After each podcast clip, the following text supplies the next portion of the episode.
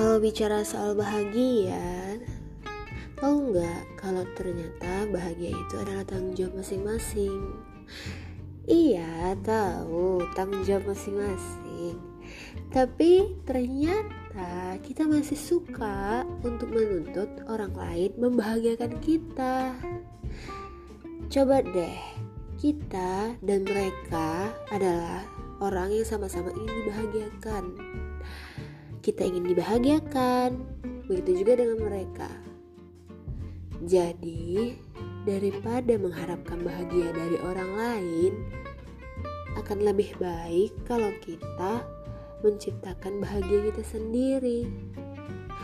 Rumput tetangga itu memang hijau, tapi akan lebih baik jika kita menghijaukan rumput kita sendiri.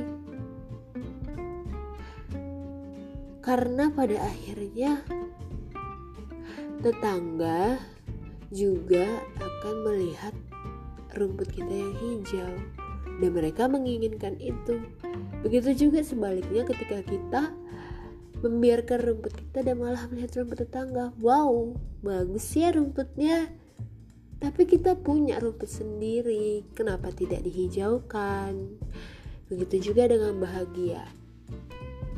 Kita dan mereka itu sama-sama punya bahagianya masing-masing.